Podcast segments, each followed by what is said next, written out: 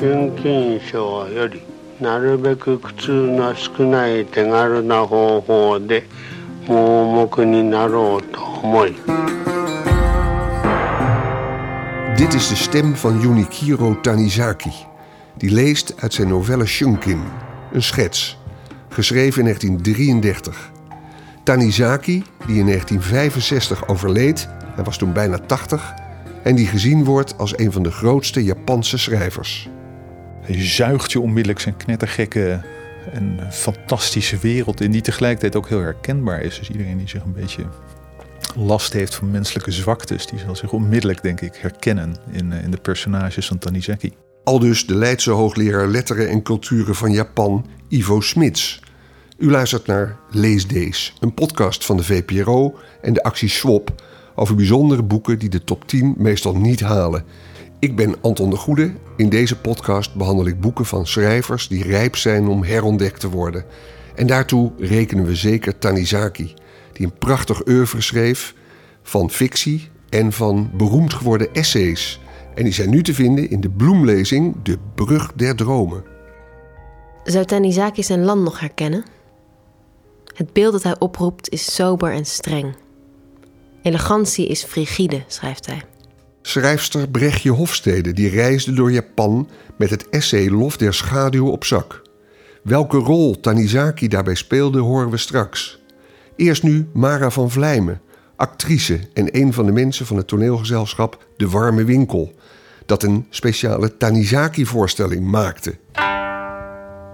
Nou ja, ik heb denk ik uh, acht boeken of zo gelezen voor de voorstelling. En ik, dus Lof daar Schaduw, dat blijft een lievelings. En De Sleutel, maar ook, uh, hoe heet dat rare boek? Heb jij dat ook gelezen? Uh, uh, met die hoofden, afhak fetish. Het geheim van de heer van Musashi. Dat is echt een heel, als je het zegt over, het zijn rare boeken. Ja, dat, dat, dat is een, een, een krijger, die, een, jonge jongen, die krijgt een soort fetish. Want als een samurai een, een hoofd afhakt, dan neemt hij die als trofee mee.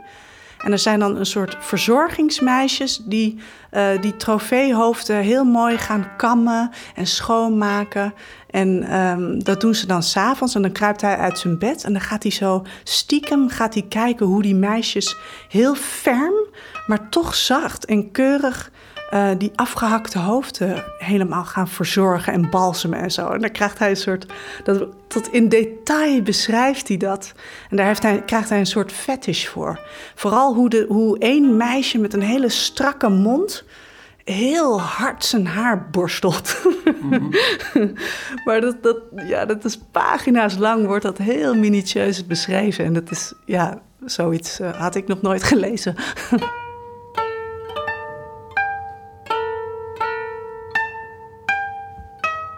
Het is een schrijver met heel veel gezichten. En godzijdank ook een paar constanten. Dus de, de fascinatie of obsessie met fatale vrouwen is er een. En een van die fatale vrouwen is zijn eigen moeder. Het is wel een van de weinige schrijvers die ik ken, samen met Standaal, die heel uh, open en bijna gênant schrijven over hun, hun fysieke hunkering naar hun eigen moeder. Dat is wel, uh, en dat, dat tekent denk ik Tanizaki in heel veel opzichten. Het zorgt er trouwens ook wel voor dat niet elke Japanner nou even enthousiast is over Tanizaki als cultureel ambassadeur voor de Japanse literatuur. Het is toch een beetje een heikele punten af en toe. Uh, maar iemand die zichzelf nog nooit enige rem uh, op heeft gelegd. En dat is uh, prachtig. Ivo Smits, groot Japankenner en getrouwd met een Japanse. Als geen ander is hij in staat Tanizaki bij ons te introduceren.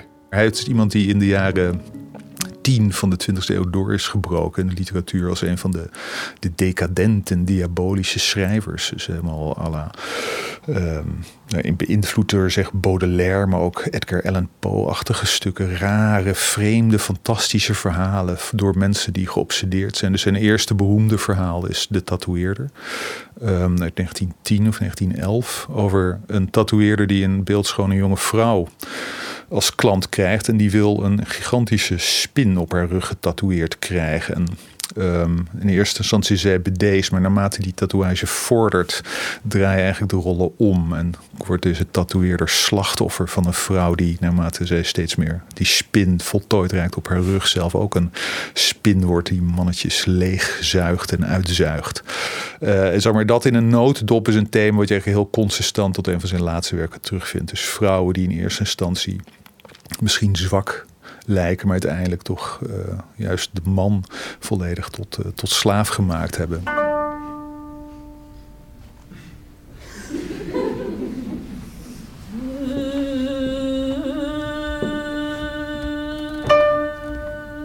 Nou, dit noemen we oeuvre-stukken. En dan kiezen we dus een kunstenaar en dan proberen we alles van diegene te, te zien en te lezen. En uh, ja, dan proberen we eigenlijk over zijn leven en werk en het tijdsgevricht uh, een soort kern te zoeken die iets met, met, met het nu te maken heeft en met ons. Ja, je zou eigenlijk kunnen zeggen dat het een ode aan het mysterie is geworden. Of aan het, het, het dubbelzinnige, aan het geheimzinnige. En ik vind dat wel heel, ja, echt een, een mooi ding in dit tijdsgevricht. Bij Lof ter Schaduw gaat het natuurlijk heel erg over.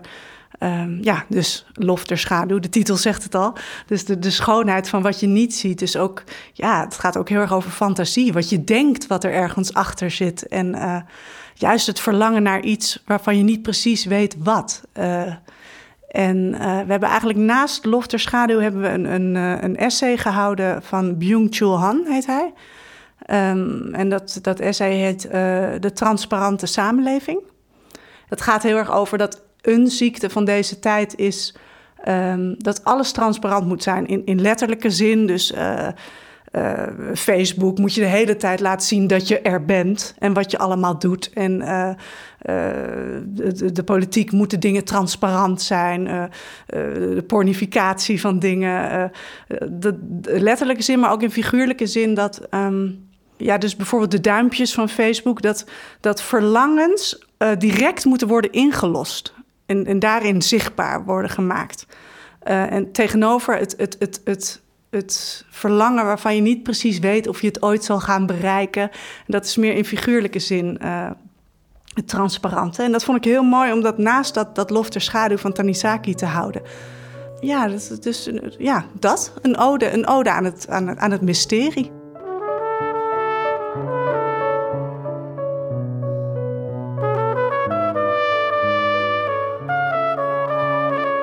De schrijfster Brechtje Hofstede publiceerde recent een essaybundel waarin ze openhartig schrijft over een ervaren burn-out. Ook zij werd geraakt door Tanizaki.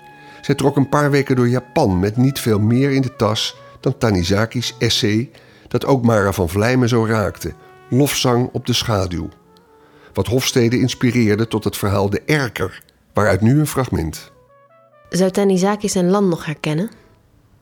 Het beeld dat hij oproept is sober en streng. Elegantie is frigide, schrijft hij. Zijn Japan bestaat uit nuances, schemering en stilte zo compleet dat je het zoomen van een mug zou kunnen horen. Hij bezingt het understatement, de zachte stem, de pauzes, het matte oppervlak als typisch Japans. En hij beklaagt zich over het oprukken van de westerse stijl en elektrische lampen. Eén van zulke vuurballen, schrijft hij, zou volstaan om de ruimte te verlichten. Maar toch branden er drie of vier aan het plafond. En er zijn kleinere versies op de muren en pilaren die geen enkel ander doel dienen dan om elk restje schaduw te verbannen. En dus is de kamer schaduwloos. Kijk om je heen en je zult enkel witte muren zien, dikke rode pilaren, een schreeuwerige vloer met mozaïekpatronen. Het felle licht, klaagt Tanizaki, onttovert een gebouw en vooral de mooiste plek daarin: de erker. Dat is niet meer dan een uitsparing in de muur. Kaalgelaten of hoogstens versierd met een rol kalligrafie of een enkele vaas bloemen direct op de grond geplaatst. En toch bezinkt Tanizaki deze schemerige leegte als een mysterieuze plek waar je in stilte op wilt houden. En waar de tijd zo onberekenbaar verstrijkt dat je vreest er als een oude man vandaan te komen. Brechtje Hofstede, jij schrijft over een reis door Japan in het verhaal De Erker, dat los is uitgegeven. Eh, en je bent daar in Japan en als enig boek op zak is dat een essay van Tanizaki. Hoe kwam dat? Dat ik alleen dat boek bij me had, kwam omdat mijn eh, tas zoek was geraakt op de vlucht. En ik was erg nerveus sowieso. Het was mijn eerste lange reis. Ik was alleen. Eh, en toen was dus mijn koffer verdwenen. Dus ik had alleen mijn dagrugzakje met dat essay. Het was het dunste boekje wat ik bij me had. Het toeval bepaalde dat dat het boek was waar je op dat moment mee samen was. Die reis die ondernam je, ja, misschien wel uit liefdesverdriet, blijkt uit dat verhaal. En je was ver weg naar Japan met Tanizaki op zak. Hoe was dat? Ja, Tanizaki is niet de meest vrolijke reisgenoot. Hij is, uh, dat boek, dat, dat essay van hem, um, In Praise of Shadows, Lof der Schaduw, is, is doortrokken van een melancholie voor een voorbij Japan eigenlijk. Wat heel goed paste bij mijn uh, gemoedstoestand, in ieder geval zoals ik die schets in, uh, in het verhaal. Um, maar daarom kwam het wel, maakt het wel heel veel indruk, dat, dat essay. Zou je kunnen zeggen waar het over gaat? Ja, um, Tanizaki bezinkt de lof van de schaduw, zoals alleen de Japanners of de Japanse cultuur die volgens hem echt begrepen heeft. Omdat hij zegt, um, de Japanse architectuur en het Japanse ontwerp is heel erg gestoeld rond het feit dat er heel weinig licht was in die, in die huizen. Dus van het kleine beetje licht dat er was, moest je maximaal gebruik maken. Dus een, een zwarte kom um, met een klein gouden randje, of een zwarte kom waar dan de witte rijst in oplichtte in het weinige licht in de kamer. En met name in het huis, wat dus uit uh, dunne schermen en papierramen, papieren ramen opgebouwd is, was er dan één uh, plek waar de schaduw het diepst was. Dat is de erker. En die erker, daar draait het huis omheen. Dat is de plek, uh, het kern, het hart van het huis. En hij beschrijft heel erg mooi hoe van die schaduw een, een soort magische sfeer ge, geschapen wordt. En eigenlijk is het grootste deel van het boek een ja, elegie van de schaduw. Hij betreurt heel erg dat uh, het elektrische licht zo'n opmars heeft gemaakt. En hij zegt: Japanners willen in alles de Amerikanen na nadoen. Dus alles moet feller, het licht moet steeds feller. En we verliezen de schaduw. Herkende je daar iets in? Dacht je van ja, hij heeft een punt? Nou, voor mij was Japan heel erg. Um, ik, ik liep dan in mijn eentje s'avonds door Tokio en dan kom je door van die spelhallen. Uh, je gaat daar naar binnen. Het is een oorverdovend lawaai. Er wordt geknipperd, geschreeuwd, geflitst. Um, en er zitten dan allemaal Japanners achter spelcomputers en pingpongkasten en allerlei andere apparaten die enorm tekeer gaan. Uh, dus voor mij was Japan heel erg dat hyper, dat extreme, dat felle, dat manga, dat uh, technologisch totaal doorgeslagen land. Dus dat stille Japan van die schaduw, dat, dat zag ik bijna nergens meer. Dus ik, ik had vooral het contrast en die, die melancholieke tekst over schaduw. Dat was, dus de melancholie van Tanizaki kon ik heel goed begrijpen. En je zag eigenlijk om je heen dat Japan dus niet meer die ode aan de stilte brengt. Nauwelijks. Ik, ik, ben, ik heb die wel opgezocht, die stilte. Ik ben op een gegeven moment um, een week lang gaan wandelen uh, van tempel naar tempel, zo dwars over het een of andere schiereiland. Omdat ik dat mythische Japan ook wel wilde zien. Um, en je ziet nog steeds wel de enorme zorg die er in vormgeving wordt gestoken. Ik was in een theewinkel. Ik werd meegenomen naar achter omdat ik mijn eigen kopje moest kiezen. Want dat was belangrijk, dat het kopje goed paste bij de klant. Dat soort, dat soort dingen vind je nog wel, maar uh, het is inderdaad... Uh, zo'n stad als Tokio of, ook andere steden in Japan. Het is allemaal groot, fel, nieuw, hard. Um, zoals bij ons, maar meer nog dan bij ons. Want het moet meer dan, meer nog dan Amerika moet het zijn. Het, grappige is eigenlijk dat jij nu zegt... ja, die Tanizaki, nou, het is natuurlijk geschreven in de jaren 30 van de vorige eeuw... dus het is oude literatuur. Maar dat hij dus terug... Hij schrijft over die traditie, die Japanse traditie... Terwijl als ik het voorwoord lees van uh, Jos Vos in de bundel De Brug der Dromen, dan lees ik eigenlijk dat hij in zijn tijd degene was die juist lonkte naar het Westen en heel veel westerse invloeden wilde importeren ook. Ja, ik geloof ook dat Tanizaki dit essay op wat latere leeftijd heeft geschreven. Dus het kan ook zijn dat hij zelf inmiddels een kleine draai had gemaakt of ook begon te zien dat er naast heel veel te winnen ook wel wat te verliezen viel.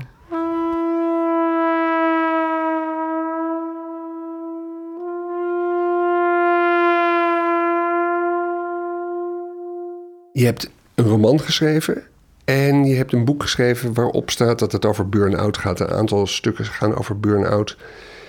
Met dat in je achterhoofd, als je denkt aan mensen die nu uh, gebukt gaan onder een burn-out, valt er iets te leren bij Tanizaki in dat opzicht?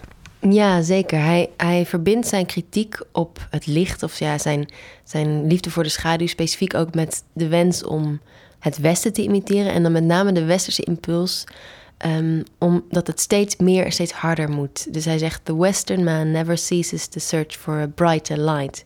De westerse mens wil altijd een nog feller licht. En um, dat kun je natuurlijk zien als metafoor of symbool voor uh, de problemen die wij nu hebben met, met veel mensen met burn-out. En die problemen heeft Japan ook heel erg. En ik weet niet of die zijn overgenomen of dat die sowieso op een andere manier in Japan al onder de oppervlakte lagen.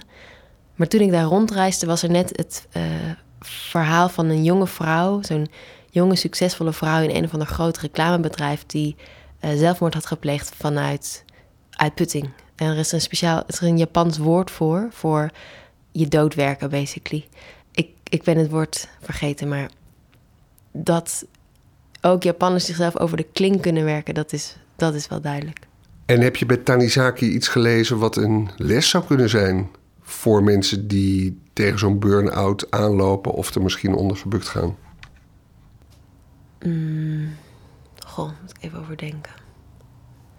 Ja, ik denk dat wat, wat Tanizaki heel erg mooi beschrijft en daarom heel invoelbaar maakt, is dat um, het grootste effect niet per se bereikt wordt met de meest heftige middelen.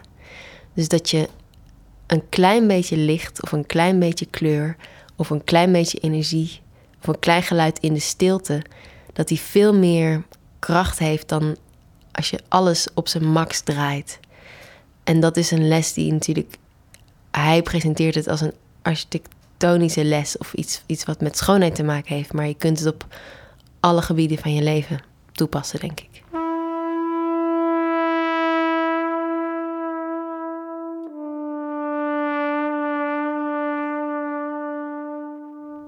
Ik las ergens, ik weet niet of dat een citaat van jou is of uit je boekje. Ik heb, ik heb opgeschreven: voortdurend aanspraak doen op ons hoofd. Mm Daar zijn wij natuurlijk goed in. Uh, een burn-out is niet een gebrek aan brandstof, maar een gebrek aan leegte. Ja, um, dat is een citaat uit mijn essaybundel, inderdaad, de herontdekking van het lichaam. Um, het valt mij op dat heel veel mensen heel moe zijn. We, zijn, we vragen veel van onszelf. Um, en we proberen die vermoeidheid dan op te lossen met meer. Dus met um, meer yogalessen, meer vitaminepillen, meer uh, retreats waar we dan na twee dagen weer helemaal opgeladen moeten zijn voor de maandagochtend. Uh, dat is natuurlijk aantrekkelijk, het idee dat je met meer moeite zo snel mogelijk hersteld kan zijn. Um, maar ik denk dat het een doodlopende weg is, want we zijn al overvoerd. De enige manier is om minder tot ons te nemen, minder prikkels, minder, uh, ja, minder van dat hyper, hyper bezig, hyper bereikbaar zijn. En dat ligt heel erg in de lijn van het essay wat Tanizaki schrijft over schaduw. Dat is ook een, een lofzang op stilte tegelijk en op rust en op uh, aandacht hebben voor wat er wel is en niet voor wat er nog allemaal meer zou kunnen zijn. Ik sprak Ivo Smits en die zei: We zijn altijd geneigd om dit essay te zien als een bijna historische schets van hoe er in Japan over schaduw gedacht wordt. En hij zegt: De meeste mensen die zien over het hoofd dat het een hele particuliere uh, uiting was van Tanizaki. Dat het, dat het zijn zijn persoonlijke preoccupaties heel erg uh, laat zien. Anders dan dat het echt een historisch essay over de architectuur in Japan is. het is heel erg zijn verdriet over, over de schaduw. En als, als hij daarin niet zo alleen stond, als dit een, uh, een breed gedragen analyse was onder Japanners, dan was Japan heel anders ontwikkeld dan het zich heeft ontwikkeld. Dan was die schaduw niet zo heftig verdwenen. Dan was de neon niet het definierende kenmerk van Tokio nu. Uh, dus ik, kan me dat goed voorstellen, ja. En dat is natuurlijk ook de schoonheid van het essay. Het is uh, echt het, het mijmeren ook van een, een, een, man op leeftijd. Een kunstenaar die de wereld met leden ogen ziet veranderen. Dat is ook wel de charme. Ik moet toegeven dat ik dit heb opgeschreven omdat ik mij afvroeg of er geen enkele manier bestond, in de schone letter of in de beeldende kunst bijvoorbeeld, om onze gebreken te compenseren. Ikzelf wil, in de literatuur tenminste, proberen het rijk der schaduwen, waarvan hoe langer hoe minder overblijft, te laten herleven. In het huis der letteren zal ik zorgen voor een laaghangend dak en donkere muren. Alles wat je te duidelijk ziet, zal ik wegstoten in het duister. En alle binnenhuisdecoraties zal ik verwijderen. Ik wil niet beweren dat elke woning er zo aan toe moet zijn, maar eentje kan toch zeker geen kwaad. Laten we maar eens zien hoe het loopt. Ik doe mijn elektrisch licht alvast uit.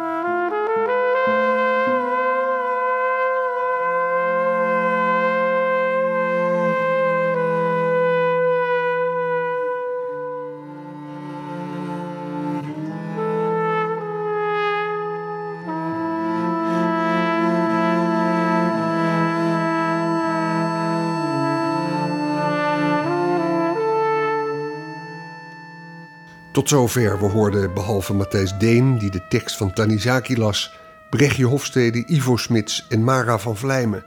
Dit was Lees Dees, een VPRO-podcast die aanhaakt bij de actie Schwab. En Schwab is een initiatief van het Nederlands Letterenfonds. En dit keer was de aanleiding de bloemlezing De Brug der Dromen. Een keuze uit het werk van Tanizaki, vertaald en ingeleid door Jos Vos, uitgegeven bij de Bezige Bij. Het verhaal De Erker van Brechtje Hofstede verscheen bij de Van Eyck Academie in Maastricht.